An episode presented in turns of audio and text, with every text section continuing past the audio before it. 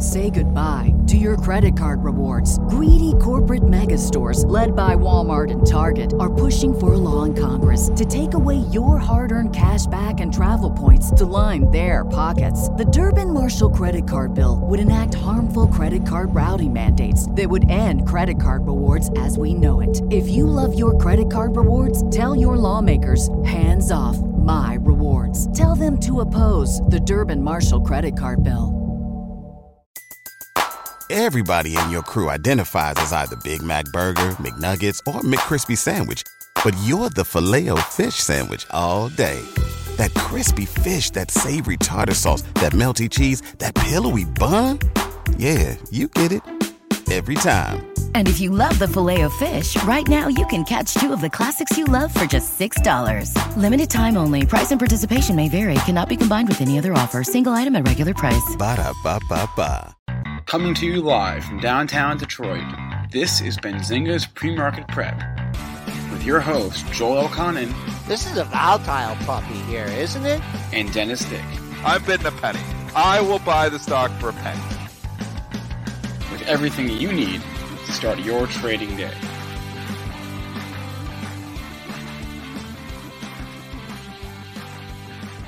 Good morning, good morning, good morning. Welcome everybody to this Monday edition of Benzinga's pre-market prep. Spencer Israel, Joel Elconin, and Dennis Dick. It's good to be back. I missed you guys. You take one day off and it messes with your flow. It messes with everything. It messes with everything. But good to be back. I'll bring Joel and Dennis on. I'll just bring them on now. What's good? Here's Joel. There's Dennis. Good morning. Good morning. It guys. messes with your mic too, Spencer, when you take one day off. Ah, my mic. Again, that mic. messed with my microphone. You're right. Yeah, it messes does. with my Mic. It messes with everything. Your morning routine. It gets all disrupted. It's like a whole thing. Um, back in the saddle, figuring things out as I go. This It morning. happens when you get old. Yeah. That's it. No. I- Joel, the segue. The quick segue. I, I had I had the, the old weekend birthday trick. I think so. uh, 30 years old. We better sing happy birthday to him. We Although I'm a terrible singer, so I'll let Joel lead the way. you better not do that. Actually. How about your kids? Where are your kids? oh, his kids? You mean? Yeah, to say happy birthday. Oh, yeah, we could bring it. them in. They'd be pretty good. I thought you meant Spencer was having kids. I was No, like, no. whoa, something was new just happened. This Better weekend. get there. I had a kid. by the time- I had a kid when I was 29, Spencer. I don't want to put any pressure on you or anything, but uh, Got a lot- anyways, Got a lot of that this weekend, I'll tell you. All right. Uh, we got a big media merger. We got to talk Bitcoin. We got a lot to get to. We got two guests today. Tim Quast at 835 and Matt Hammond to talk IPOs at 9. Do us a favor. Get the week off on the right foot. Hit that like button. Thank you very much. Joel, bring up those charts. And uh, how we doing this morning? How we how, how, doing we're- the weekend, too?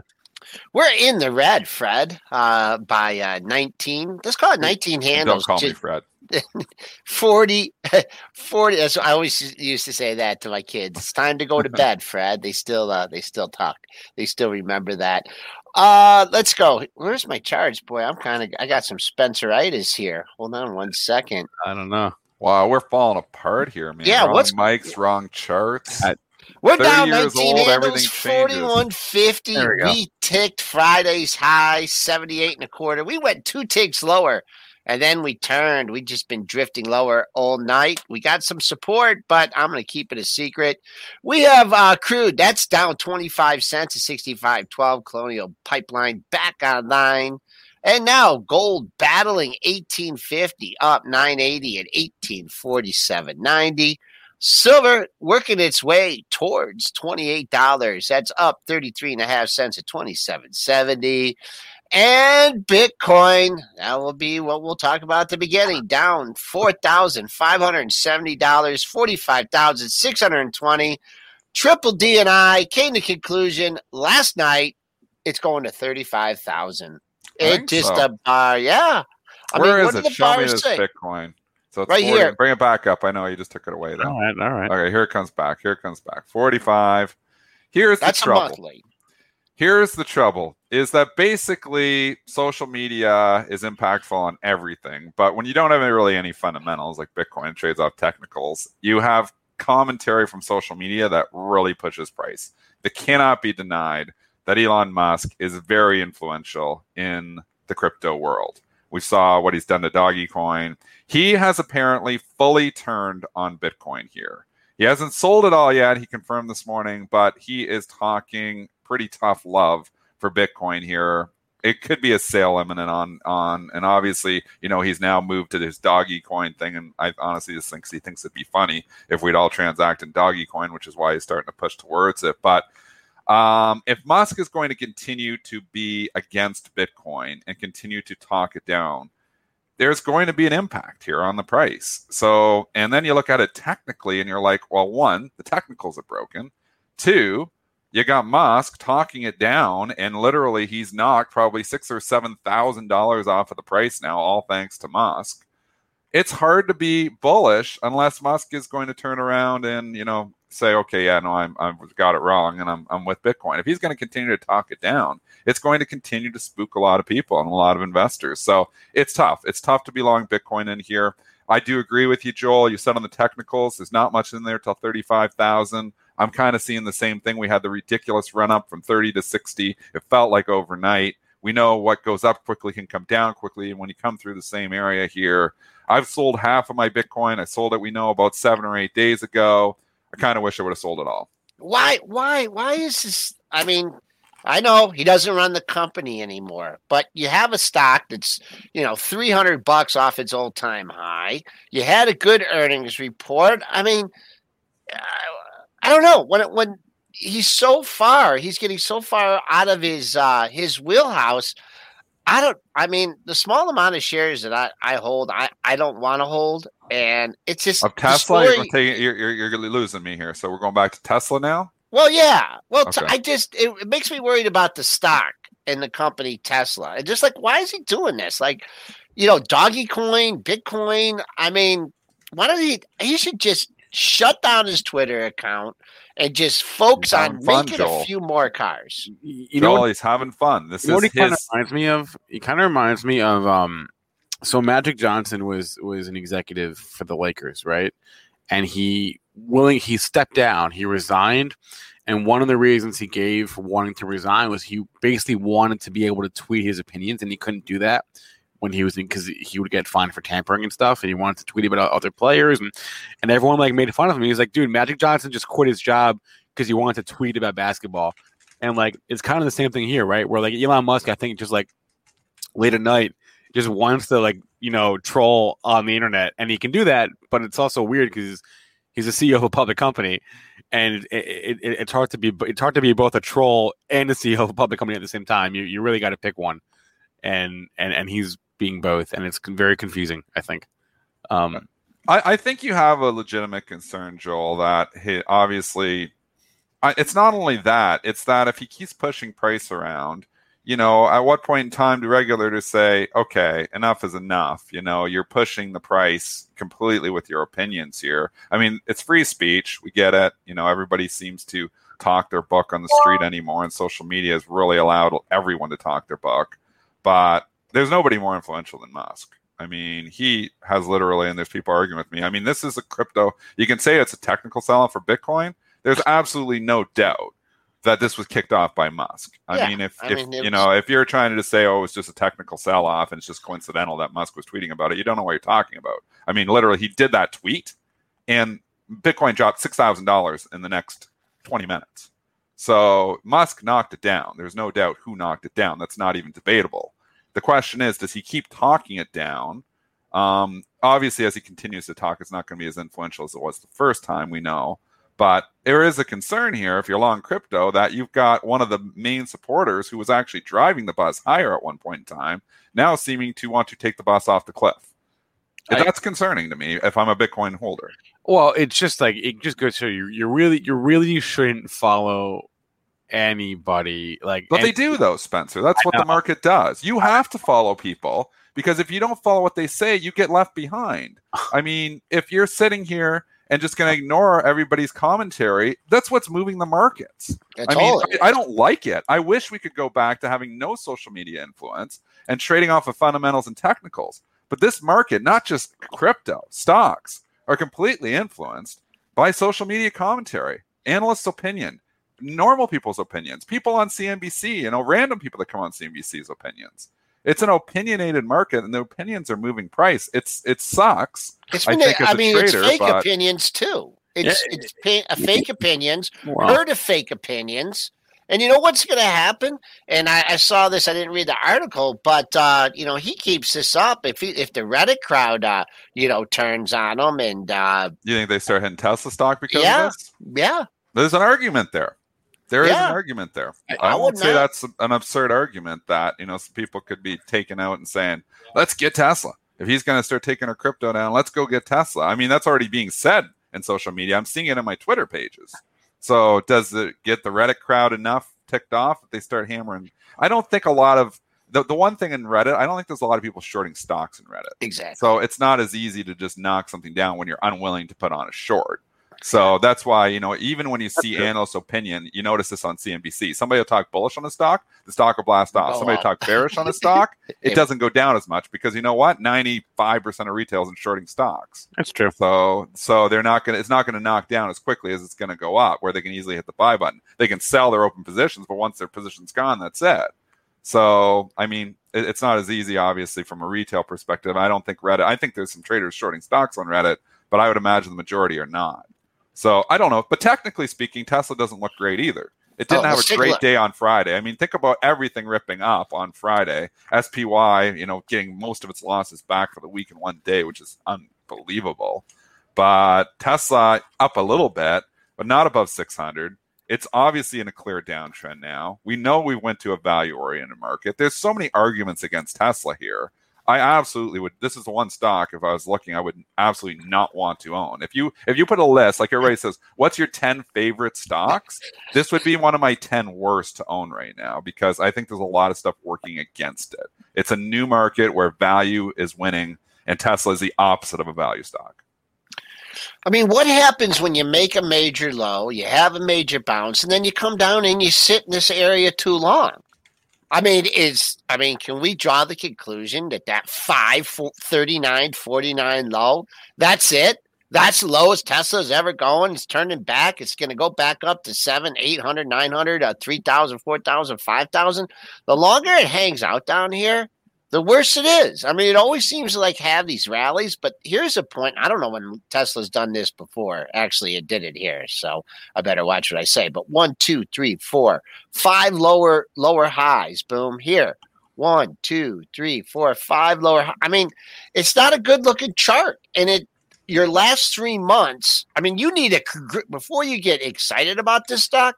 Let's see a green candle on a monthly chart, and I, I don't think that's going to happen this May. So, are you've talked to the investment committee though, and they're unwilling to sell? No, no. It's like no, no, No, we're not selling Tesla. no. So Joel completely Joel's been talking against his book in this one for about a year now, I would say, maybe longer. She's actually been right though, your wife, because you, me and you want to sell this, and uh, you know, let's call it. You know, we we've been bearish the stock for a long time. So yeah, I've been wrong. Probably more wrong than right. Oh, I have too, probably on Tesla. So obviously, maybe we're wrong here again. We're just giving our opinions. We're giving our opinions on a widely traded stock. It looks broken to me. The technicals look broken here now, and we're in a market that is value oriented. I feel like now is the time rallies to be sold and sold short, in my opinion, on Tesla. I still think it's going under 400 eventually. I, I feel like Joel's. Like, do you remember that? Remember that scene in Wolf of Wall Street where he, where Leo, where they were like, he was like gonna, gonna get out, gonna sell, and then he's like, ah, I'm not selling. Remember that? I feel, I feel like the Joel's life is an endless series of that scene just playing out where he goes to like Lisa, like Lisa, we're, we're gonna sell, we're gonna sell, right? And she's like, yeah, yeah, yeah, sure, sure, sure. And then again, it, gets the moment she's like, she's like, I'm not selling. the GameStop. I mean that that was like the biggest argument that we've had, and coming up on our you 32 you, years fought, of you age. won on that. You sold the top. The, to Joel I- Alcon and top is the 350. Joel The sold close. the top.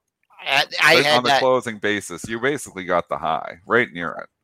Actually, I think Luke. Actually, I think Luke did. Uh, might have sold some at 420. Hot stocks, Luke.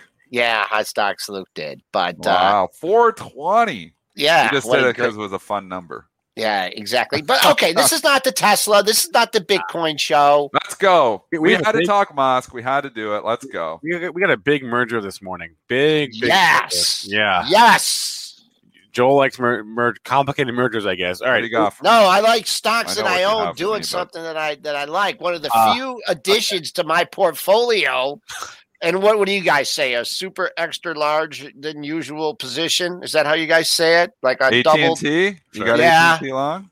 Yeah, yeah, Yeah. I had to. I've been. I mean, it's sit there. I wanted to do it before earnings, and I did it, and I regret it. And I'm just like six percent. I just can't get I've six been wanting to percent buy my it too, head. but I can't get six percent out of my head. Now, if inflation goes to ten percent, it doesn't mean anything. But it was just like it hasn't appreciated. It did do a Viacom thing. Uh, one of Emily's friends is in their commercials. I mean, all the all the ducks were in a row. the And Emily friend in the commercial. That was it. I gotta buy it now. I gotta help my help my kids' friends out. you know the uh, the commercial during the Super Bowl where they're like, "Who's that crazy looking guy they had on there about block about spam calls and everything?" Nah, You know what I'm talking about? He had the long black hair. nope, don't. and she was like the person. No, No, okay, don't I know, should have don't. my information in, in- in- in any case, in any case, uh, AT&T is spinning off uh, a Warner Media unit, which, it, if you remember, it um, it, it only acquired in uh, 2018, and at the time they paid 85 billion dollars for Time Warner, which they promptly renamed to Warner Media. Uh, they are now and they fought the DOJ while they were at it. And they won, and now here they are three years later. They're spinning that off into combination with Discovery. It's going to Wow. be, or with Discovery's media assets, they're going to combine that into a separate publicly traded company. Discovery shareholders will own the majority of the company. I'm sorry, no, AT&T. Discovery shareholders are going to own 29% of the new company. AT&T shareholders will own the rest. It's basically going to combine uh, you, you know, Time Warner, Warner Media with Discovery. So it's like it's HBO, it's uh, Food Network, it's Discovery, of course, it's HGTV, it's all those reality assets from Discovery plus HBO and Warner Brothers and TNT and TBS and CNN and and all those assets from Warner Media. So they're- that's going to be merged into its own company. They're using a, a complicated uh, merger uh, tax efficient tool, so they're not going to end up paying taxes on on, on on on the deal. But um, Nice. yeah, so so it's it's it basically they're gonna they basically said, hey, we need to figure out how to compete with Disney and Netflix, and so let's just combine um our All of our good assets. all of our good assets into- into one super good asset. So if you're AT and T, you know HBO has sort of been like the, the one of the growth drivers, if not the growth driver, for the last couple of years. They got HBO Max; it was a whole thing, the rebranding, and now they're they're saying, all right, we're going to spin that off, and we're still going to own a, a chunk of it, but, but we're going to spin it off and and have that do its own thing. So Well, Joel owns a share, so let's get his thoughts first because I don't own it. I kind of wanted to own it. I don't know if I want to own it less after this, to be honest with you. But Well, uh, uh, if I would have saw it anywhere near 34, popped up there several times. I mean, that's just you just got to have too, too much, much. stock to yeah in the book. I mean, I've seen this roll over on days like this. I'm not buying. I'm not selling. Maybe if it came down, I want to buy more.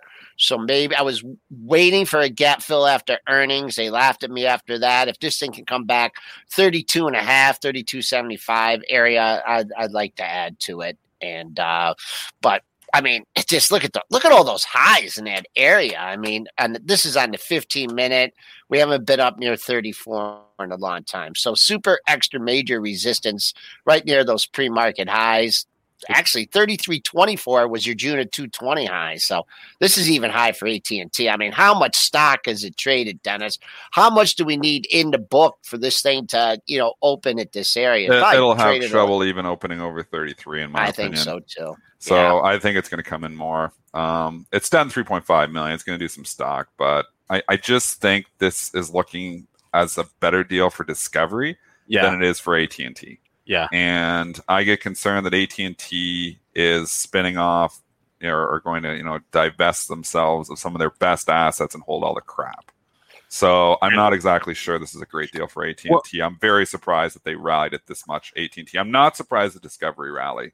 It it seems like a better better deal for Discovery. Of course, I'm not chasing something up 22 percent, uh, but I think it's a lot better deal for Discovery than AT and T.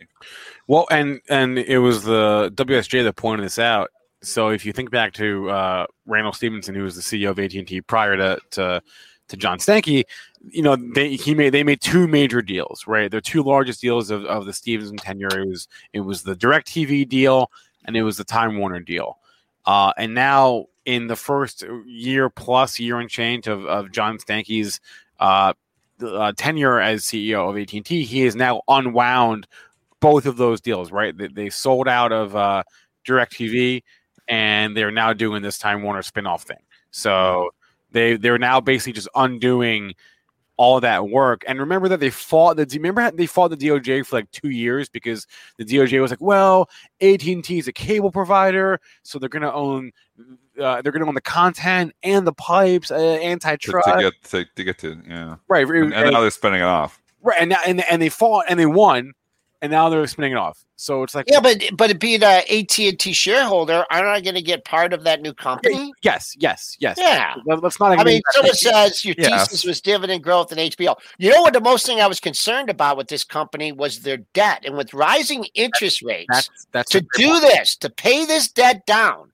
Are they going to be? huge. No, wait though. How much are they going to be paying down? I think they're on the getting debt? forty-three billion on Yeah, cash out of this. AT&T's going to get a 43 bill, and yes, they Forty-three bill, Dennis. they they Pay down the debt, baby. I, I read I read at the t- uh, uh, this morning that uh, I guess after the Time Warner deal, AT and T was the most indebted non. Yeah, I, that makes Right. me so happy. That was So- the first thing I thought of. So yeah, Yeah, when I, when. I saw that that the, the deal, the first thing I thought of was pay down that debt. Yep. Interest rates are going up.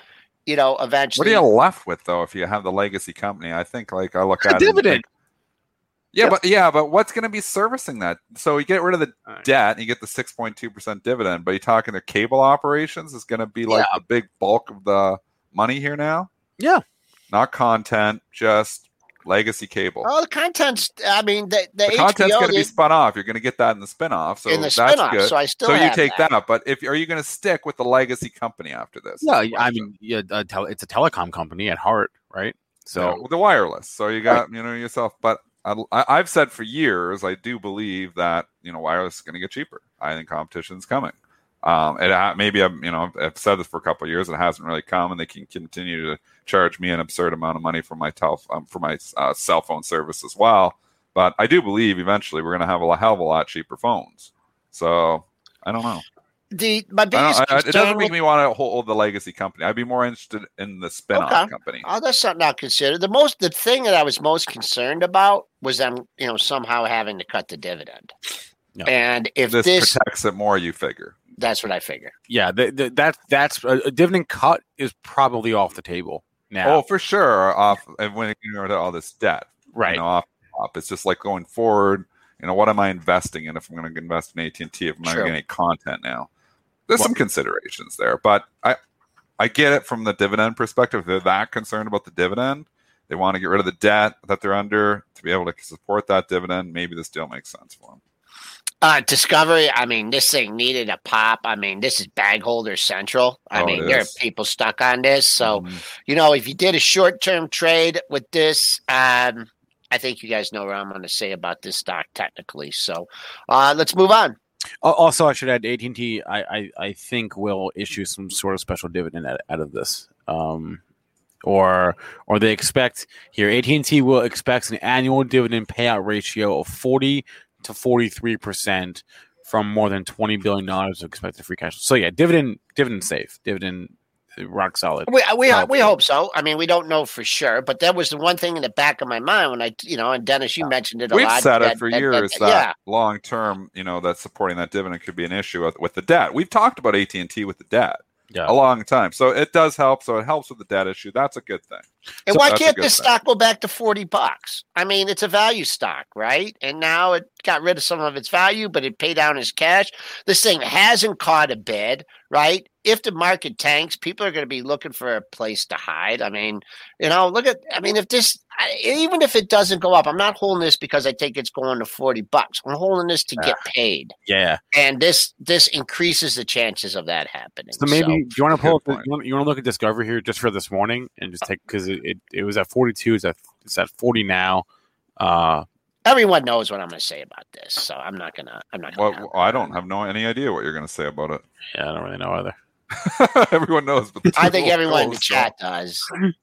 What What are you going to so say it? Just say it instead pre of keep us in market high? suspense. I don't know. What? Yeah, It's come off the highs. yeah, So we're, we we you think we've already topped out in the pre market? sure. Okay. All right. All right. Let's move on. All right. Well, you know, on that on that note, Netflix is down on this headline this morning. Disney is uh, downish a little bit, down a little. That's just with the overall market, Uh, really. I don't think it's impacting it too much. That they're like, "Oh my gosh, AT and T No, Discovery are yeah. coming for us." no, no. Look at Netflix. What do you mean? It's down 1.9 percent. With Q's, it's got a higher beta, 0.5 percent. I'm going to say it's going to be down one percent no matter what. Maybe it's getting losing an extra one percent because of this. Not like it's down 10 percent on it. I, I uh, I don't think this competition is from Discovery and HBO is something for Disney or Netflix to really even concern themselves about. They're Disney and Netflix will continue to be the players in this industry. There'll be lots of other streaming competition coming from everywhere. Just because you merge, you know, Discovery and AT and T and Time Warner assets doesn't make me concerned that oh, we're all going to unsubscribe from Netflix and Disney Plus, and we're all going to subscribe to HBO. Like you said, Spencer, before, is you can kind of subscribe to all these things if you cut the cord. Yeah. The, they're uh, expensive seven ninety nine Disney. Never get the 10, cord to begin 15 with. bucks Netflix. Yeah. Give me a seven or eight or ten dollar HBO Max. Maybe I subscribe to them all too. I subscribe to Netflix and Disney. Maybe I'll do the other one too. Hmm the uh, uh, Netflix, I mean, that's just struggled since its last earnings report. I mean, there's no doubt about it. You do have three lower, uh, three higher lows, so that's good. But getting knocked down again today, teetering on the low of the move, low of the move, four seventy eight sixty three. That's the only number you have. You want to see that hold today. I think you might find. I agree with Dennis. I think you might find buyers a little bit. Oh, I missed the dip. I missed buying this at four eighty. I don't even know if you'll get a shot of that today. I do want to talk about the House of Mouse here uh, Mhm. from Friday, Yeah. and it's so funny because I, you know, like we start following. Like obviously, I'm following the price action in Disney sin- right after the report, right, and see what happens, and it, it you know, it dives, and then pre-market and everything. So the only thing I'm thinking is, uh, wow, is this this 169 buyer? This this guy was there in the pre-market. He was there in the after hours. Is this going to hold in the regular session?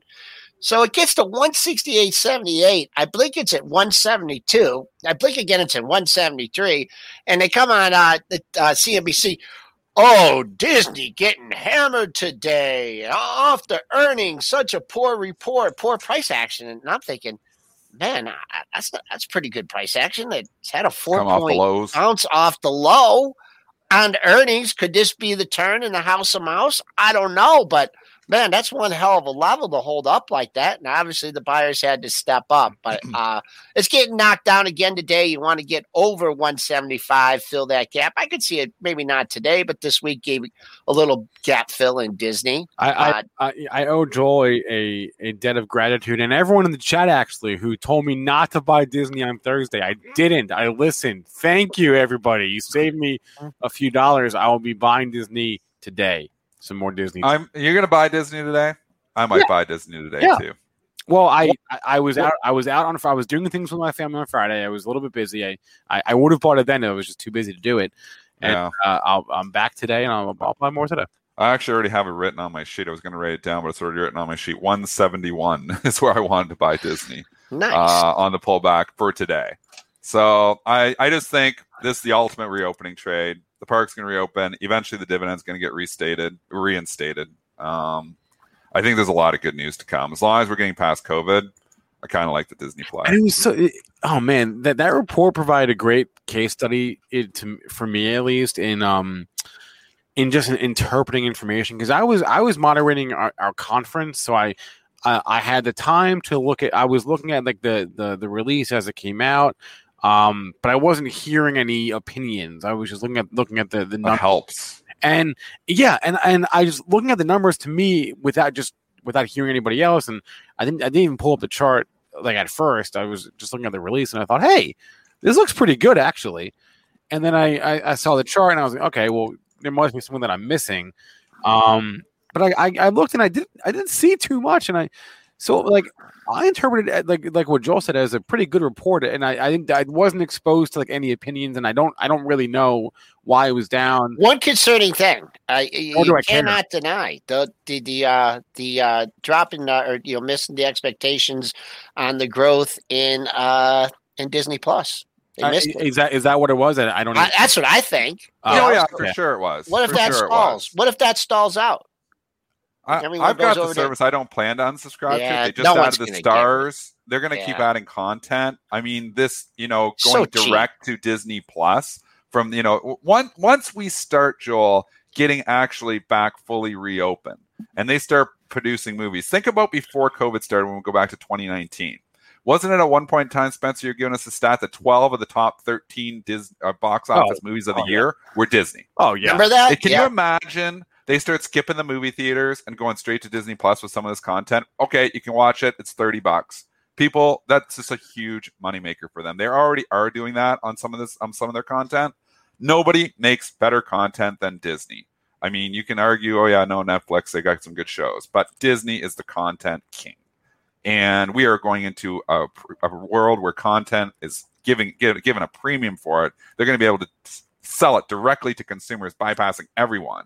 Disney Plus just works for this. Company. What's your favorite Disney movie of all time? It's a good question. are, are, are we talking Are we, ta- we, we can't really talk to Star Wars Well, movies, though, because they bought them. They didn't make them. Star Wars doesn't count, Marvel doesn't count, right? Although I will tell you that Mandalorian series that they produced is a pretty traditional good series. traditional Disney. That's a tough question, man. Yeah. What's yours, Joel? Uh, Herbie and the Love Bug or something like that. Joel would go off the board for sure. for sure, Joel would go off the board. So. Kurt Russell. I mean, he was unbelievable in those movies. No, I I mean, my girls really loved the, I mean, like the Lion King, Yeah, you they're all know. amazing. And then you got the old classics, you know. Yeah, I, I was- mean, I don't know. I was, It's always hard. a big, I was always a big fan of Peter Pan. So, yeah. Yeah. uh, all right. Uh, let's go. Let's All move right. on. Well, Sorry. So I, I, I was going to say, just finishing my point on Disney, is that once the parks reopen, we reinstate the dividend. There's a lot of catalyst. You can see a lot of catalysts here Sure. for this stock to make new all-time highs eventually. So unless COVID, you know, the variations come and COVID, you know, kills us all, I think I as a reopening play, I think Disney is going to start to price some of that in as well. It's priced the whole stay-at-home Disney Plus portion of it in, but the reopening story is still intact for Disney, and I think it's going to be an awesome reopening story. The, the I- I- world's I, strongest Disney. man. I do not own it right now. Like Spencer said, I might own it after today. We will see.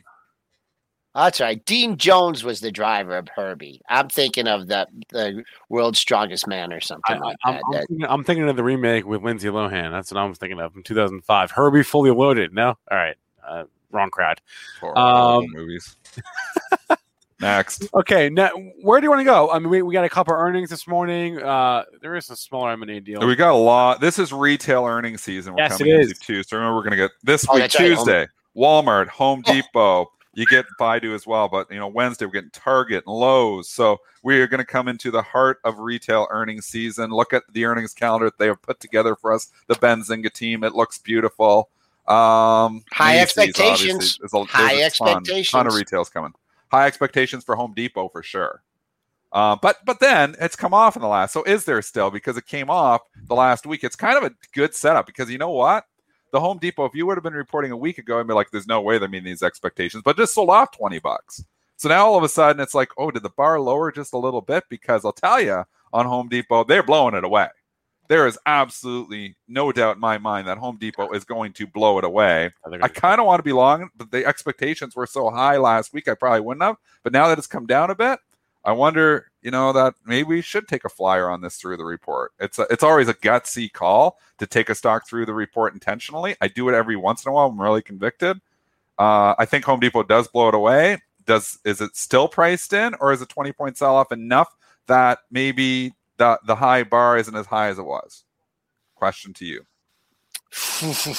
I don't know. I looked at this last week, and someone was talking. They were looking for like two ninety five, uh, you know, fifty percent retracement. That's when the market was going, and then just like this three twenty level. You know, I, I think I would have been more inclined last week to look at that like seven lows in that area. So, you know, if you're looking to try and get it on the cheap ahead of the report, I look at the 320 area.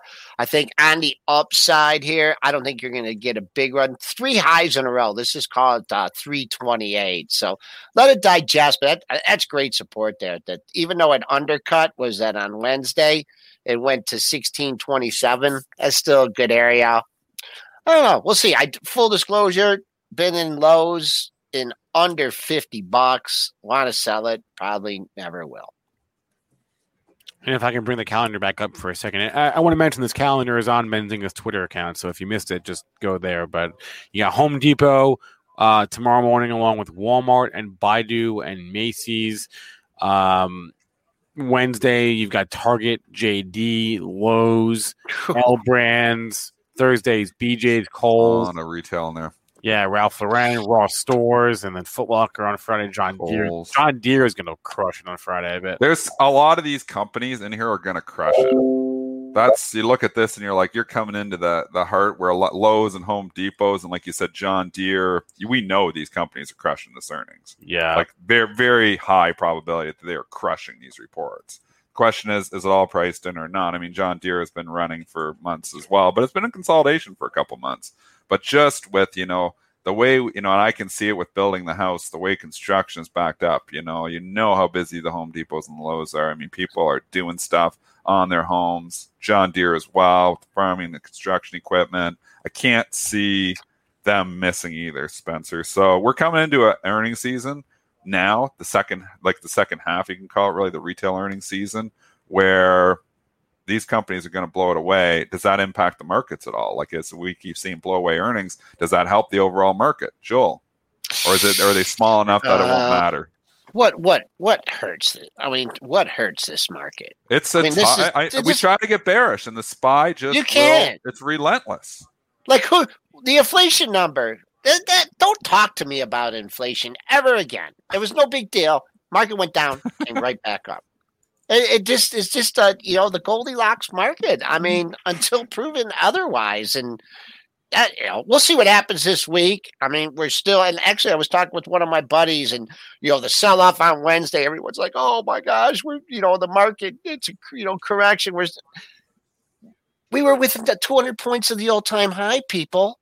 Like, what what are you thinking? That that wasn't that wasn't even the correction. That was wait, like wait, little wait, wait, no, no, no. That, that was my argument. Wait a minute. Wait a minute. That's what I was saying. You're young, Spencer. You're bullish. You're bullish all the. You have to be bullish because you're so young. Well, now you're 30, so maybe you should maybe you should switch to fixed income. Where's Tim Quast? We need Tim. Get Tim on here. Bring us in. he's Bring Tim us. on. He'll be on, he'll be on in one second. He he's having some camera problems. so Oh, we need Oh Tim to no, save us no, here. no. He'll be on in one second. He'll be on in one second. But All right, want to do one more stock? yeah. Um. Fisker? Sure. Did Oh, Ride they, no, they report? report tonight. Tonight. Tonight. yeah. Did Ride did, is Ride supposed to report today too? Ah, This is going think to so. report. Ride's on my calendar for this morning. Yeah, don't someone right? said that in the Am chat wrong? too. Ride is all messed up because Oh yeah, they maybe delayed it. because of the re the restate. I think they Yeah. delayed it. There's one stock I'm cheering for. That's Ride. I am just for Marcus. I know. We love Marcus. We're cheering for you, Marcus. If you listen, Marcus, we love you. You always relax me Okay. too. You're so calm. Even when even when Marcus is in trouble, he's still calm. Yeah. Oh, he's. You should see the emails he sends. He, uh, I confirming for tomorrow, Marcus. He goes, "Hey, looking forward to talking about round with you guys." uh, okay, wait. Let's. Thank you for reminding me, Julie. Well, let's let's go to Ford for a second here. Okay. Ford. Uh, I put this on the calendar last week, uh, reminding to remind myself to remind you, May nineteenth, which is like so Wednesday. Ford is at, at nine thirty a.m. Ford will re- reveal their all electric F one fifty Lightning at the Ford HQ in Dearborn. Uh, this was one of the catalysts for why I owned the stock in the first. this is. Wednesday. This is Wednesday, and not at, like at the open at like nine thirty is when they're going to unveil their thing. So yeah, probably- I would. I, I'm going to rate that on my list to own extra shares. I own some Ford, but I'm probably going to buy more in the next day to own it into that, not take it through. yeah, take the things through. Like I'll take the my whole core position that I've had, you know, for the last year through. But the extra shares that I'm going to buy for a trade, I'm probably going to sell it right before that event as well. But there's often they'll talk about it in the media. Would not be surprised Wednesday morning. What time is the event? uh, nine thirty a.m. I believe. Wednesday, 9:30 a.m. Really that early? That's what I believe I saw It's last. going to impact us at the open on Ford. So anyway, I, I'm probably taking it home Tuesday night, Um, maybe even tonight. well, Rich D is saying people don't want an electric. Even right now. I Should just buy it 11.80. well, uh, okay, so Rich D is saying people don't want an electric truck. I, I bought I bought this Ford back when like it was this is like last fall, right? When EVs were like the hottest thing. Everybody was was launching. We bought the same day, I think. And Maybe. Sometimes do the maybe and, and the idea was if evs stay this hot then won't the the most popular truck in in the world uh the ev version of that one that generates some buzz and that was my thinking and it sort of worked out that way but not really but I, I'm, I'm waiting for wednesday to see I, I mean either way i'll probably sell right uh whether it gets a pop or not but I, I i i bought it for for the wednesday pop or for the tuesday pop so we'll see i don't know i could be wrong We've been talking about this too. I mean, I think the electric 150, uh, F-150 is going to be a huge, you know, one of the, the biggest EV trucks ever. I, I it's F-150 is the best-selling truck EV. I'm like, I love the idea of buying an EV F-150 too. I have a three-year-old F-150, makes me want to, a two-year-old F-150, makes me want to trade in and go buy the new one when it comes out. So Oh, I think it's going to be sorry. huge for Ford. i'm sorry oh man Date I- wrong? Date wrong? it's 9:30 p.m. Night? What? Yeah, What? that's, that's what it Can't be right. That's Okay. I'm challenging all your dates It says nine. No, it says 9:30. He's 30, man. It just he's losing it. It's 9:30 p.m. Thank you for- Wednesday night, 9:30. Yeah. Holy cow! Why so late? What are they doing now? I'm now now I'm upset about this whole thing. Our big unveil. Everybody gonna be sleeping. I'm not even awake at 9:30 p.m. Me neither. Can't I'm, trade. I'm old. now. 44 years old. I go Yeah. to bed at eight o'clock right Yeah. after I get done trading. A- a- Am I middle aged now or, Horrible. or what? I don't, I don't know when that starts. I don't know. Um, It's horrible. Now I've changed everything. I need to get. We need. Uh, we need to bring bring Tim Quast on and All see right. what the market sentiment on Ford is now. I can't. I can't make a decision without the market sentiment information. Where's Where's Tim? Tim, uh, i- i- if you're good to go, give me the thumbs up. And and, and all right, he's guys says he's good to go. So Okay, we're All getting market structure, and and he's he's coming from one of his balconies of his thirty seventh house. yeah, I'm sorry you can't see the the ocean behind me. You barely you see Holy it back oceanfront property. there. Uh, here. yeah, yeah. So, uh, well, this is actually the next. We can kinda see that- it. There, there you can. Yeah, I was I was out there on the balcony, and uh, and uh, uh, technology conspired against me. Uh, So uh, so I look a little dark. I'm I'm doing my Spencer Israel imitation with the Ah, what? with the That's okay. facial hair. So I heard that. So you were talking about Ford. yep. Uh, is that right? Yeah. Um, We want so what did you sent- conclude? I like to play the run ups into the events. So Yep. we have a big F one fifty electric uh, unveiling. Apparently now at nine thirty at night on Wednesday. I'm going to have Okay. to verify that time. But usually I like to be long ahead of those events. But I was like, at first, I now I have to just get the market structure sentiment on Ford to see if the ducks are all in a row and if I can put on this trade or not. So Can Tim, I can I guess? Can I guess where it's at? Yeah, please. And maybe we should make it interesting. I I think I we'll put money that- on the where is the market right. structure at? I How, mu- how it- much are you willing to wager, Joel? No, I Joel will just- bet on everything, Tim. Don't even. He will go there. He- he- we, we go to a baseball game and he bets. You know, at the beginning of the season, how much is the average going to move when when the baseball when he gets a hit? Okay, how much is it Uh. moving? It's going up three points. I think it's going up three points. Will you- will I'm putting the give over me, under um, four. Will you give me uh, two either way? Joel's Yes. taking the bet for yes. sure. Okay. Give you two Okay. either way. So what's your Lunch. bet? I'd say it's. I say it's. I say it's at four. You say it's at four. Okay, so That's let's go have a look here. there's ten possible. Yeah. Yeah, sorry. It got yeah. hit. It's coming back up, but it's not enough to. You know, it's not like a five yet. Well, let's have a look. I'm going to pull up the the the Benzinga uh, portfolio for today. By the way, if you're listening to this and you're new to these Market Structure Monday sessions, apologies for uh, the the instability here, but that's what you get on the beach, and I hope that you can see that. What living beach? dream, man. Yeah, He's so, uh, the Sonoma Beach? So uh, so uh, what you you can go to marketstructureedge.com and it, it, the amount of time it takes you to put your name and email in, you can follow along. So let's have let's have a look at this, and we'll add Ford to. Uh, uh, it's harder to type this way. Okay, so uh, I'm going to add Ford to this. You can tell by the paucity of items on my screen here uh, the state of the market, right? If the you know if I've got ten or fifteen things in the Benzinga uh, Market Structure Monday portfolio, it's fancy. clearly good, fancy. right? Right. So it's so it, it so here's let's add Ford, and we'll see how close Joel came to uh, uh, the correct uh, with the over under. Yep. assessment of Yeah, where we you are. gave me two each way. Oh, so, I mean, this is a lock. He was so This close. It looks like it's five. That's that's actually really good. So you're you're learning this, Joel. You're you're able to make these. Pretty soon, you won't need me. You'll be able to be able to make these calls. I'm yourself. sorry, Tim. So I'm sorry. You owe me Joel's lunch. head has become your algorithm. Uh, well, and let's explain this for folks. So a- again, it's not this is not fundamental analysis. We're not looking at uh, forward production numbers or uh, income or revenue and how those compare to uh, expectations from the sell side. All we're looking at is supply and demand. And does the supply demand equation justify uh, cre- riding a wave?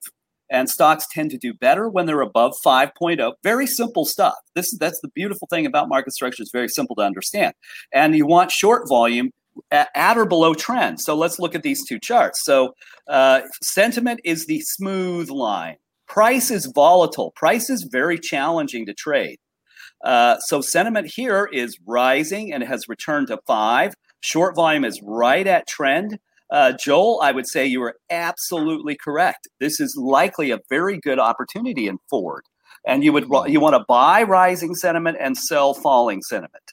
Uh, and you can back test this too, folks. If you want to go back and say historically, what has happened if you go buy a Ford at five? Uh, we can we can go test that very easily and see what the history tells us. And that's all we can go on, right? We're, we're trying to predict the future using history, and that's what everybody does. The difference here is that we're using supply and demand to help us understand what's occurring. Uh, and that it's a, you know, it's the, the, the fundamental economic principle is supply and demand. When there's more supply than de- uh, demand, prices go down and vice versa. So if you just bought five and five, you could make 20% in, uh, in 90 trading days here uh, versus holding it and, re- and returning 34%. But we only needed to hold it for, for 59 days. Notice how much time Ford has spent above five. Uh, 52 versus 31 below. It's bare, it's rarely at one. Might tell us that when it's a one, we should buy it. Uh, when it gets to 10, it only has spent 14 days there. That's probably a good time to like leave. it doesn't like ten. Doesn't like tens. No, exactly right. Tech tends to like tens or used to. Uh, but that's how you know. You could you could look at this and say, well, I will have roughly 12 days in the trading period. I rarely stay that long, uh, but we know we've got a pretty good shot at a return here. Could be three, four, five percent in in uh, in three, four days, and that's pretty good. That's how you want to think about this.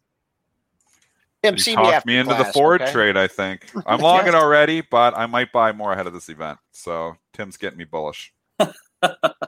Well, the you know the contrast to that, and you know there are a great many Tesla faithful out there, uh, and and of course we've spent a lot of time talking about Tesla, and uh, We better talk about it again. well, I think it's worthwhile. Uh, clearly, it has discouraged the masses.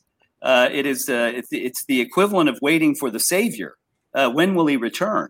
It's uh, because uh, it's been dismal in One Tesla two, for some right, period Tim? of time. One or two. It, exactly right. It's a one and bottomed, and it's only 40% short. So you would look at that and say, well, that's pretty good data from a supply demand standpoint, in the sense that all of the demand has come out, and there's excess supply telling us that there is an increasing probability of demand returning. Uh, the trouble, again, if you went back and back, back tested Tesla, is that at one, it doesn't do well. You don't want to buy Tesla at one. You want to buy rising sentiment in Tesla. Mm-hmm. Uh, and the history really shows us that that's the way to go. If you buy when sentiment rises off of one, most of the time that has produced returns. Uh, but you look at the data, short volume is below trend over there on the far right in the middle, right over here. See, short volumes below trend, and sentiment is right. You know, it, it's uh, it, it's been sitting at one for the longest time since February. And at that point, we got a very nice return in Tesla. So, traders, that's how you have to think about it. You don't want eh, this is the difference. How would you know otherwise when you should buy or sell something? Uh, and and you all, the three of you, can talk to technicals and what technicals look like here. But certainly from a market structure sentiment standpoint, you're watching this now, uh, but we're not quite there. There's no signal to buy this, even though it's a one and it's it's extremely probably oversold. Maybe from this, it's still Yes. there's no sign of ticking up here, uh, at least in, in in the market structure. We're getting this down, Triple D. We are getting this stuff down, Pat. You you are you are. We're learning. takes us a little while. Me and We Joel learn learn. things about half speed of other people because we're starting to get older now, but brain cells don't. It only took as us like as they two did. months, but we got it. You know, listen. If anyone knows about deteriorating mental faculties, you're uh, you're looking sort of vaguely at him here. Uh, What ocean is screen. that, Tim? What ocean? so this is. Uh, let me see if I can give you a better view. I, I, the connection really. Uh, uh, yeah, we don't want to There lose we you. go. there. Holy cow! so I, I mean, living the I am dream. right on top of the of the ocean here, and uh, this is the South Carolina coast. So this is uh, I love about- South Carolina. it, it's really spectacular. And uh, you know, obviously, it's not the ocean uh, that you get uh, near Destin in Florida, but it is a spectacular beach, a very wide beach, and this is about 30 miles south of Myrtle Beach, a place called Pawleys Beach. And Beautiful. My uh, second lovely favorite spot. state. Second favorite state, South Carolina. it- It goes Michigan, South Carolina, Oregon. Is that right? He Well, always goes out the board somewhere. Joel has him ranked one through fifty. Don't worry. well, it was it was a Ohio's we had last. not. Oh, Uh, yeah. Is that a state? it- it's uh, working on it. Working on it. Sorry, Yeah. Tim. Go ahead. No, no, that's okay. I well, I had, I you should have told me, Joel. I had, I had no idea. We had not been to Savannah and Charleston, so we, uh, Oh, we, we, great. we couldn't go to Italy. So instead, we went to Savannah and Charleston, and then came up here to the, the beach before returning to Denver. Um, Oh, I love So, yeah. So Tim, um, w- w- let's talk overall market for a second here. Yeah. Because for the first half of last week, it was like, oh no, there's inflation. This is not good. And then for the the second half of the week, it was like, uh, eh, is it really a problem though? I don't know. So may, may, maybe maybe you can uh, tell us what transpired uh, from a market structure point of view last week. Right, and uh, thank you. The, the the there are two things that I would say, and the the inflation fear trade lasted exactly one day. Right, the the whole the whole of punditry uh, trumpeted this uh, sudden fear of Love it. inflation, and uh, and then the next two days we soared, and there was uh, you know deafening silence from punditry. Uh, no one seemed to have a, an answer. But and, and before we get to market structure, inflation uh, does not cause equities to decline. Inflation causes equities to rise. Higher Exactly. interest rates can cause equities to decline because you change your allocation to, to fixed income instruments. But in but higher interest rates are a response to inflation. They are not a consequence of inflation. Inflation is always and everywhere a monetary phenomenon, and no one has challenged that Milton Friedman proverb, uh, and it remains true. Low interest rates are the cause of inflation. So, have we had inflation? We have had inflation for a decade uh, because we've had artificially low interest rates. So, we know inflation exists. So, what does inflation cause? It causes money to rush into risk assets until it's fully absorbed. And then it will cause deflation, the exact opposite effect. So, that will come at some point. Now, to, to answer your question about the, uh, what market structure tells us about this, uh, easy step number five of using market structure edge is managing overall risk. It's a very important principle. Uh, I've used this, uh, I borrowed it, I stole this from somebody else. But you, I, if I describe to you an awesome stock, but it's describing the best chair on the deck of the Titanic, what good have I done you? And the broad market has has overarching authority over everything. And so we use what we call broad sentiment for risk management which hopefully you can see on my screen. I like to back up three months and look at it. Uh, so when that when sentiment is, uh, I'm just doing I'm doing 30 days here because I want to make a point. Uh, the, the this is SPY. This thing moving all over the place. That is SPY. What is sentiment doing? Not moving at all. All right. That tells us the market has no capacity to rise. We are seeing rotation from this thing to that thing. That's what sentiment will tell us. It, the market has done precisely as sentiment told us it would do. Uh, if we step back a little bit, you can see where this condition began. Three months back, here is the peak. And the market is no higher now than it was then. So when the market peaks, reduce your exposure. You have to be very picky about the things that you trade when this condition exists, because this is how you lose a bunch of money. When broad market sentiment is not giving you any direction, be wary. When sentiment is rising in the broad market, there's your opportunity. When it peaks and falls, reduce your exposure. It will cost you money. And so, where are we? Well, we're right where we were. This isn't over yet. Uh, I do believe that into options expirations Wednesday, Thursday, Friday this week, we're going to see some returns simply because options are devalued. And high speed traders are going to scoop up baskets of those and try to run the price up. Even if today is not a great day, I bet it will be into expirations. But unless and until this trend line of flat sentiment improves, the market is going to struggle to rise. That all right. That that see that makes me feel that makes sense and that makes me feel a little better. Uh the constant is, is what I'm all about. The we con- got to see one more. We got to see Disney because me and Spencer were talking about buying Disney today. Yeah, Is it safe to come in the house of mouse, or are we trying to call a bottom here that maybe we shouldn't be calling? Uh, Well, let's- this is probably this is like in the one to two region again. I think it's low. One I think two. we might be Okay. early. We're Yeah. kind of getting gutsy here with the Disney. Well, 4.2, 4.2. Four oh point two, higher. Oh, but nice. it's falling. But look at the trend. Oh, it's look at the falling, trend line. 4.2 and down. Don't buy, don't buy traders, don't buy falling sentiment, buy rising sentiment. So Spencer, we're too uh, early. Why are you doing this to me? Come on. Now he's talking us out of it. We're too early. we're right. I just so, see you were Dennis now. convicted. Now we're not. So Dennis is gonna be this is gonna be Dennis like on the open today.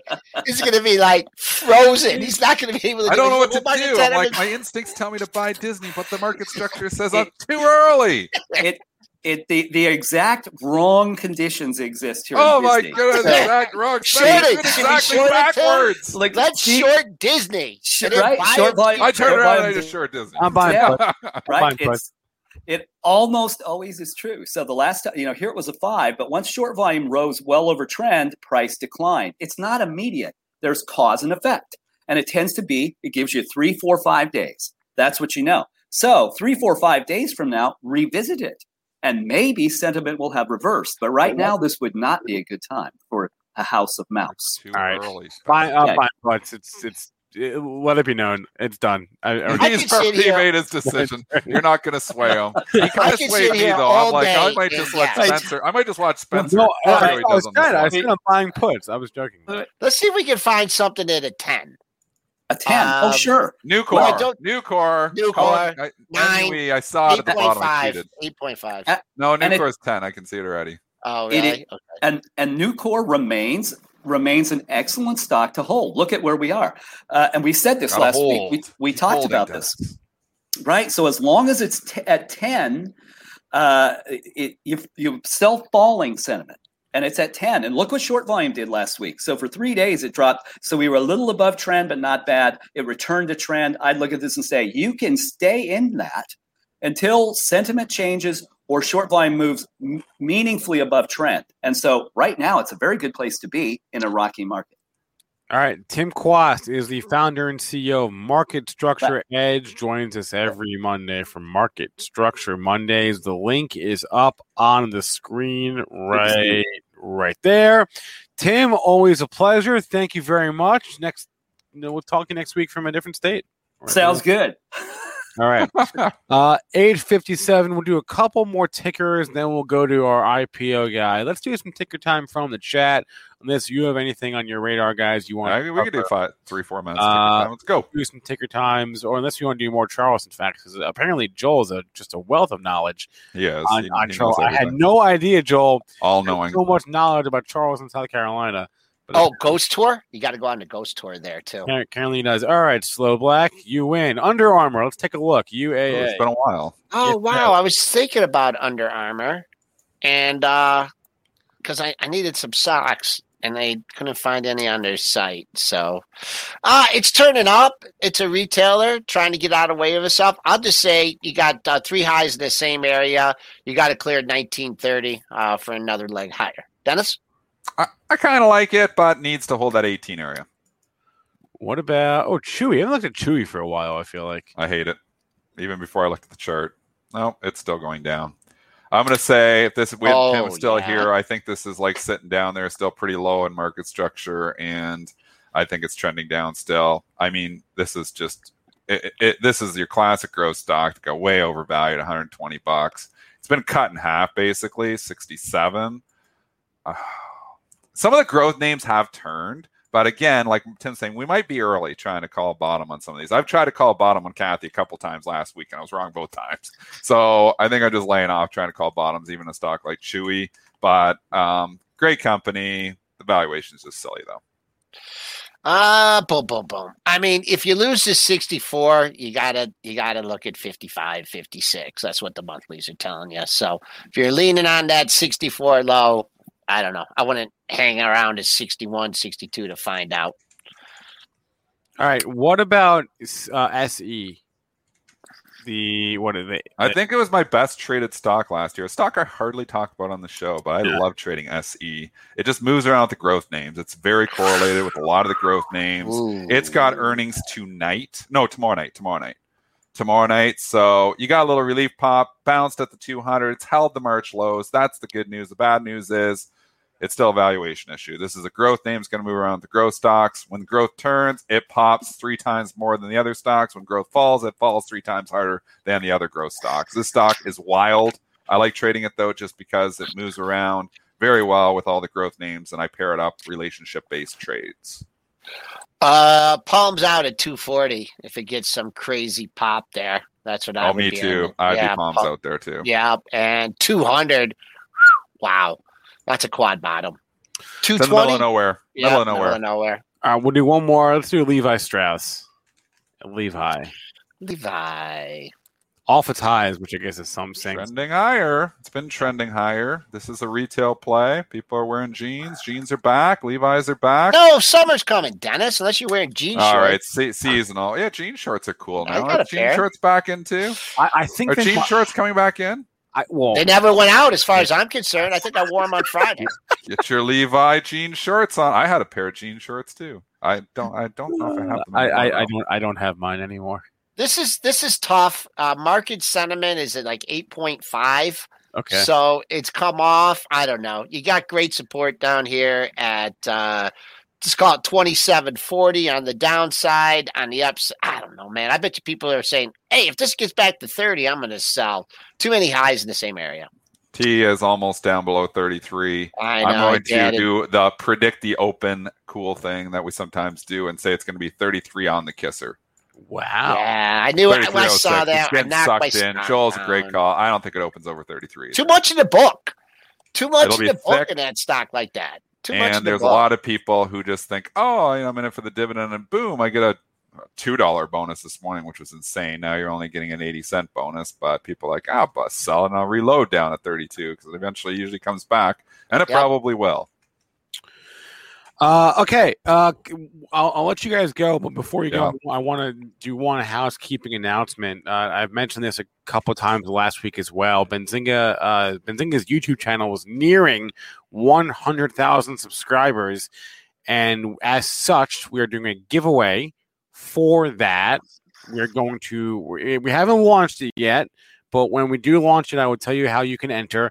Are giving away a free share of Tesla. That's, wow. That's one thing we're giving away. We I came back for that. Wait, I snuck away and then I'm coming back for. well, it's not happening today, oh. uh, but I'm te- that's called a tease. That's, that's what they call oh. it in, in, the biz. I'm teasing this contest, uh, a free share of Tesla. We're also giving away, I believe, one of our nice Shinola watches that we have here in the office. Uh, so stay tuned for that. I'm teasing that contest. It'll it'll go live, uh, I believe, tomorrow or Wednesday. All right, guys, I'm gonna let you go. Have a good rest of your day. Joel, I will see you for the At the Close show. Dennis, good luck at the Open. I'm to bring on Matt Hammond here from IPO Warriors. We're to talk some IPOs this week. What Matt traded last week and what is on his radar this week. Matt, good morning. Good morning, Spencer. And before we get started, I want to say happy birthday. I understand oh, you hit a big milestone uh, over the weekend. Yes, I, am one day older than I was yesterday. This is true. well, no, very merry you. unbirthday to you today. Thank you very uh, much. I, I, appreciate that. All right, let's talk some IPOs, Matt. Well, first off, cool. uh, let's run through last week. What did you trade? Uh, and guys, smash the like for this this in depth IPO segment. Matt, take it away. Uh, yeah, and before we get started, guys, sign up for IPOwarriors.com, the newsletter. Uh, I've got something really pretty big to disclose this week about what I didn't trade last week um, and why, and why I'm going to make sure we don't miss this one in the future. So it's probably what I'm most excited to talk about today. So just tease that out there for now, and we'll get to it very close, very shortly. Okay, let's go for it. Uh, the, the, the ones that we called out last week were iPower and Global E, and both of those gave us pretty good win opportunities. They were fairly straightforward, as we'll see in a second. But the ones that we didn't call out, and there's a reason for it, were digital brands, which doesn't quite fit the profile of what I'm going to talk about here. But the big one was eHome Household Services, EJI, which went up 485% and pretty much followed the same playbook as UTME which we talked about last month, and W and W, uh, which we've talked we've referenced before. And I'm after kind of going back, looking through my notes, trying to understand what I missed on these. It's now obvious to me these are stealth IPOs. And that's something that I'm going to explain to you guys in a little bit. But the basic gist of them is they were not promoted. And I believe that that was intentional. They weren't on the IPO calendars. They still don't show up on NASDAQ's uh, list of IPOs that have been recently priced, along with all the other ones that have gone live in the last couple weeks. So to me, there's something fishy going on, and the price behavior, you know, is evidence to that. But that doesn't mean that we can't make some serious money on these. And I did actually make some money on some of these inadvertently. Um, but these, this is a huge opportunity if we can really nail down what is causing these and how to spot these before they go live. Um, so let's first look at the pretty easy ones. Uh, iPower, we knew it was low float. We knew it was a profitable company. Uh, there was a pretty high conviction here. So if you bought in at the uh, at the debut, it was five dollars and sixty six cents. You had to wait a little bit. Either you took out some profit right on the initial spike, or you held until momentum built up. We had two halts right here. Anytime I see kind of a little bit of a weak opening and then I see the halts, I want to be taking out my position at each of the halts. Either take all of it out off the first halt. You don't know if this is going to drop back down. If you have a little more conviction, like on this one, maybe take half out on the first halt, half out on the second halt, and be happy with that. If it just continues to run, okay, well, you still made uh, you know a good 25% on your money. If it doesn't, you don't want to be you know, if this was your entry down here and it's sort of giving you this baseline, if you really want to let it run, maybe put a stop loss here and just accept, hey, it, it fell out. But there was no reason to take a loss on this one. And you had every, you know, the table was set for you to eat a nice little feast here. So take your money out of the halts, be happy with the win. Don't cry over uh, having possibly lost out on, on, on future gains if it continues to run.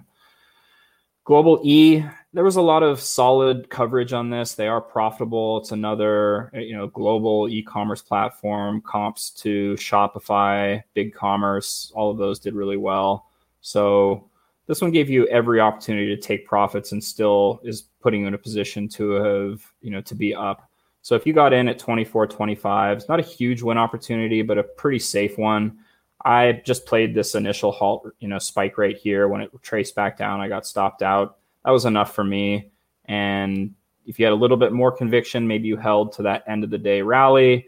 Maybe you held through the second day spike. But these are kind of the traditional exit spots that you're going to look at for a high conviction IPO.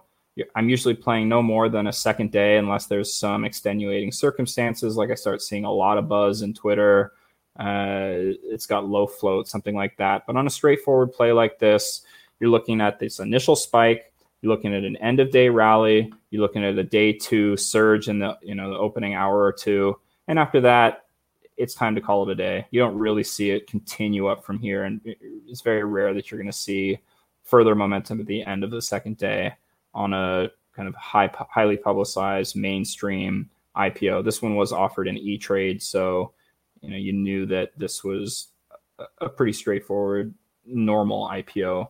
And I say that with extra emphasis because what we're about to look at is sort of the abnormal trend where I've seen where I've taken my biggest wins in the last couple months has been these sort of trends to play the low float unknown IPO. And there's a difference between kind of the unknown IPO and the stealth IPO. And the unknown IPOs are these companies that we haven't really heard of before that have the low float and they sometimes take the day two surge because people are like, oh, this is another low float IPO. You know, we should get in on it. It's going to run like um, I forgot that one FLGC earlier, or that was earlier last week. There's one the week before. Yeah, I think it was FLGC, which took a day before it ran. But this one, oh no, it was um, Alf. Alf didn't really run the first day. Saw a bit of a run the second day people are kind of like, oh, is this one of those that is going to run? Is this one? Well, maybe let's all get in. Digital brands is kind of what I would call the copycat or the wannabe. It's not the true stealth IPO. And we're going to look at the, the next one, which shows the difference.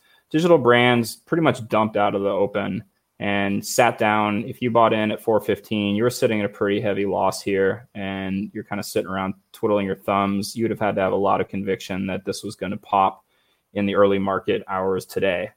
And what you can see is it got a little bit of social media buzz. People were comparing it to Alf. People were saying, oh, it's going to run like Alf.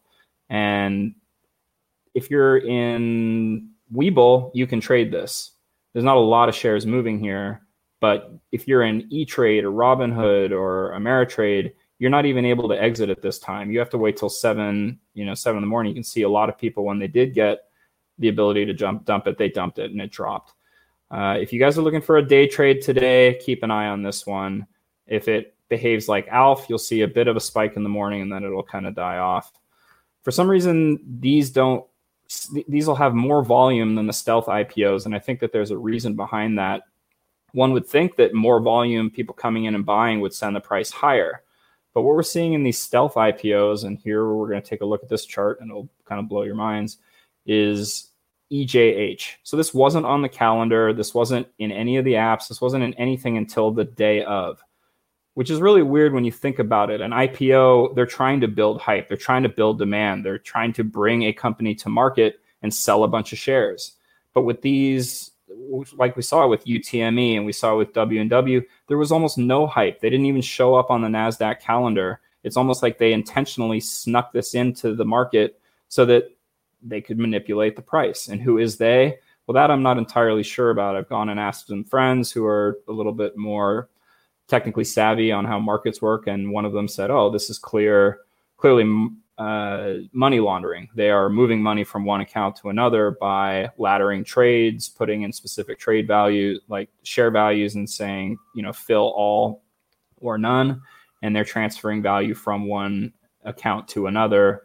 Through this manipulated price. And when you go back and you look at, and I was watching this one live, um, but had not played it because I was just like, oh, it's a laundry company. I mean, they do it's a housekeeping and appliance maintenance company in China with offices in the Cayman Islands. Now, in retrospect, that is the signal to play this. This is like not a real company in terms of it's not worth the 1.8 billion dollar valuation it closed the you know closed the day with. It's a relatively small company that does a very boring service, you know, for which there are, you know, I lived in China for 10 years. It's not hard to find a maid. You don't need an app for this. Uh, but this opened at 1660 and on very few trades, a very low volume of trading, it jumped up into three consecutive halts. Now that can be done fairly easily if there's only a small number of traders trading back and forth, setting high limit orders and meeting those limit orders, you could theoretically trade a stock up into a halt, you know, with one share, selling at over 10% of the open market value, then 10% higher is going to trigger that halt.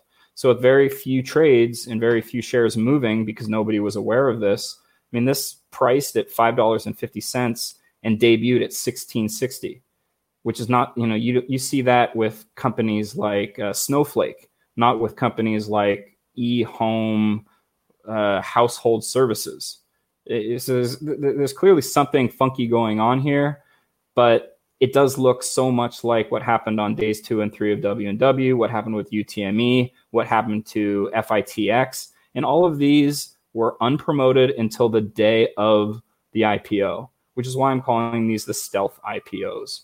And now that I know this, now that I recognize this, I am going to be sending out newsletter alerts on the mornings when I see these because W&W I totally missed. It wasn't until three days afterwards when I'd seen all the trade halts. So I was like, wait, this was an IPO. How did I miss this? TIRX, I actually did play it just because someone was like, hey, Matt, How come you didn't tell us about TIRX? I was like, oh, it's today. Okay. Well, this is a huge uh, indication price. I'll play it anyway. I put a thousand. I bought a thousand shares. It debuted at like 16 and spiked into a halt. Opened up at 49.99. You know, I made thirty-three thousand dollars on one trade like that. And then I totally missed EJH for the same reason and didn't put two and two together. But now that I see it, the fact that they are doing it in a way that's not very publicized, that's not getting on my radar, and now that I know how to see these, I'm going to play every one. It's at least worth a spec play. UTME, I got, I was in on it. I played it a little, but I didn't see how it was going to. It went into nine consecutive halts, and now that we've seen this a few times, it's starting to. The trend is starting to appear. So when we see it, uh, especially a Chinese IPO with a low float that shows up out of the blue, I think it's worth taking a taking a play on it.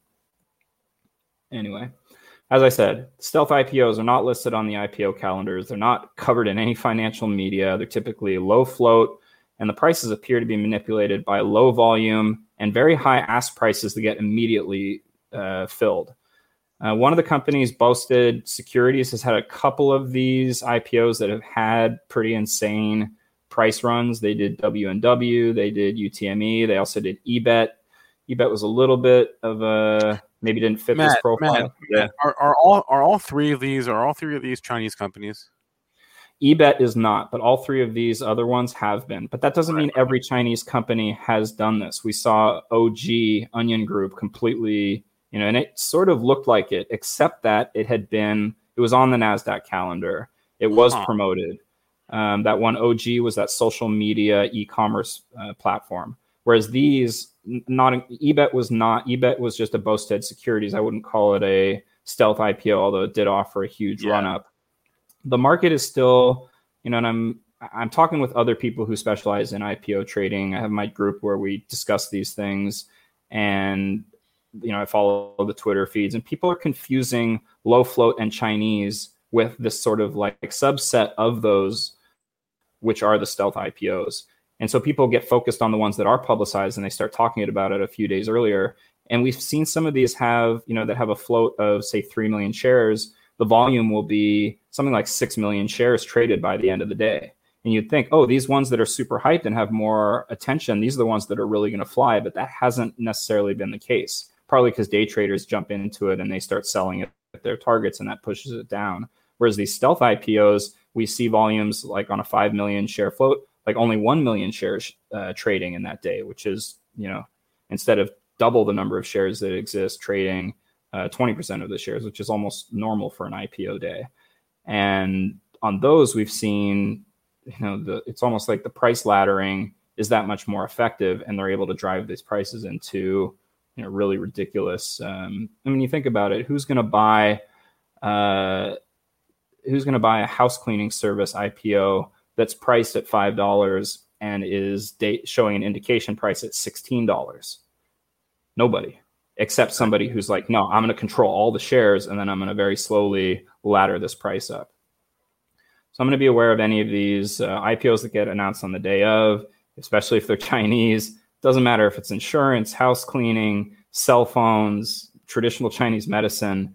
I mean, the fact that it was uh, house cleaning and home services and appliances, you know, should have been like hammer on the head. Hey, laundering, maybe. Well, well all right.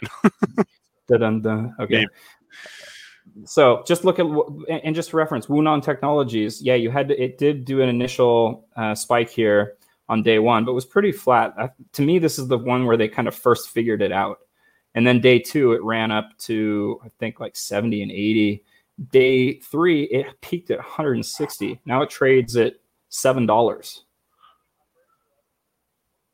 Next one that we that we talked about earlier was uh, we were actually on the day of. I kept saying U time, U time. Look what U time's doing. Yeah. Like it started at 1140 and peaked at 107. I mean, That this was- one did kind, kind of rally again.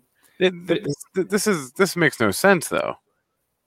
It makes no sense unless you don't see it as a stock trade. It- it's there's something funky going on. I've heard, uh, or one of the ideas we were discussing in my group was maybe Chinese are figuring out how to move their money out of China because it's very difficult and expensive to move money out of China. But you know, if you set if you get an account in America, an account in China, trading accounts, and you're the only ones trading, you know, you can be the one selling from China. You can be the same person buying in America, or sorry, the other way around. And you know, you could move money, transfer money out, and if no one else is trading on that stock, and you're kind of accounting for the majority of the volume, you can assume or expect to have a result that is uh, the transfer of funds from you know your one account to another account. And there is something fishy going on here. I think we can all agree that. And figuring out what it is is interesting, uh, but less less interesting than figuring out how to identify these so that we can profit on them.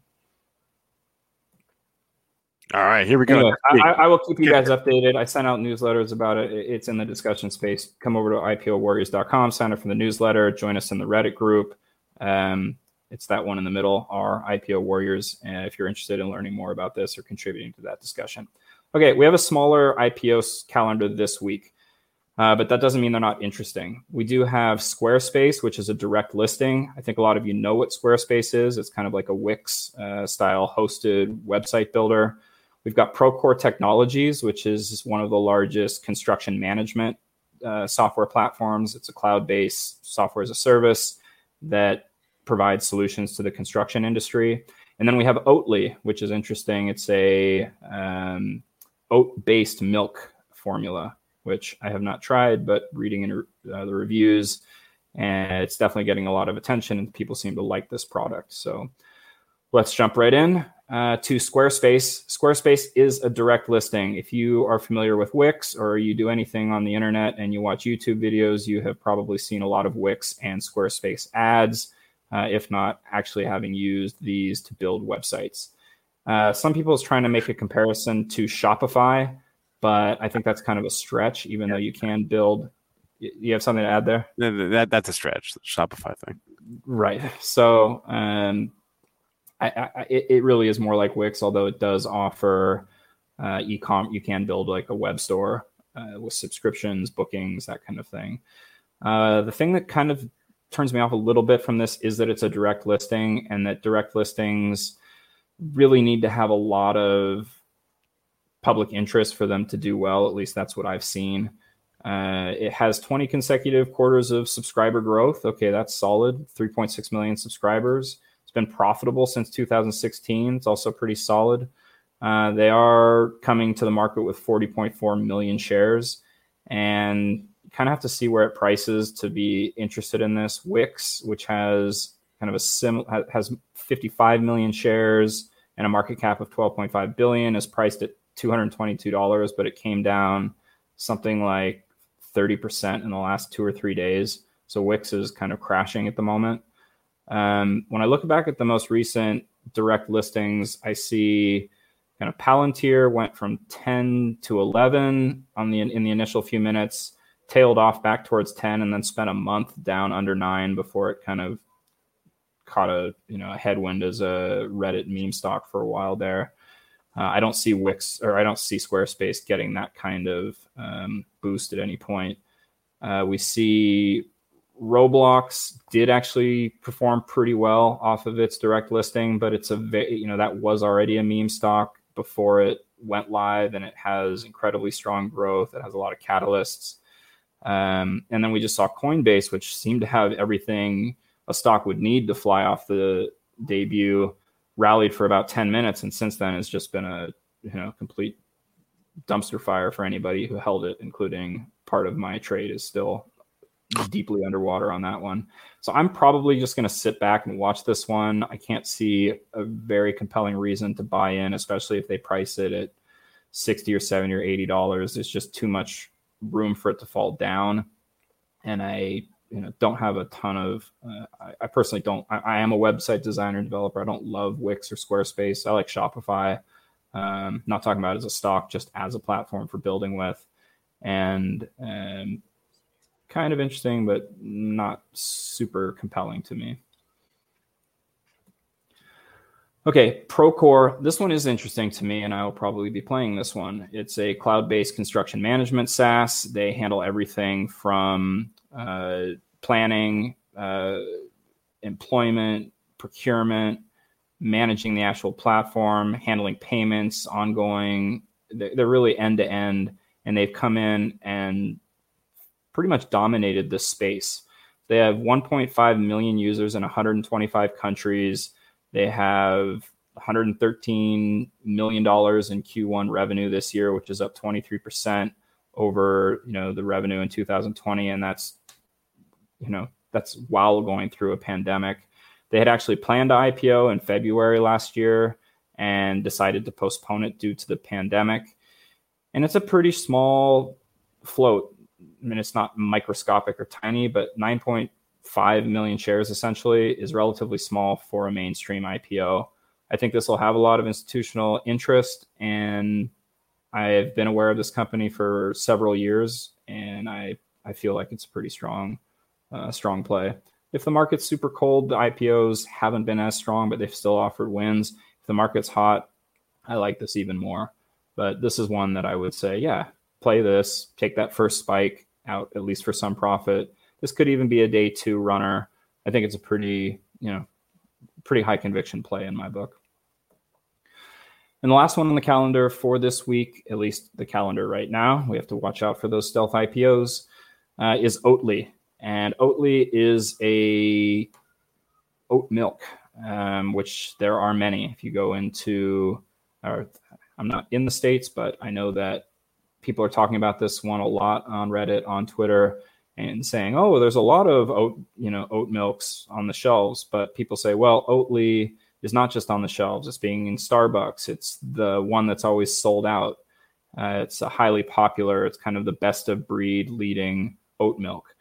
Uh, 7,500 retailers, 10,000 coffee shops just in the USA alone.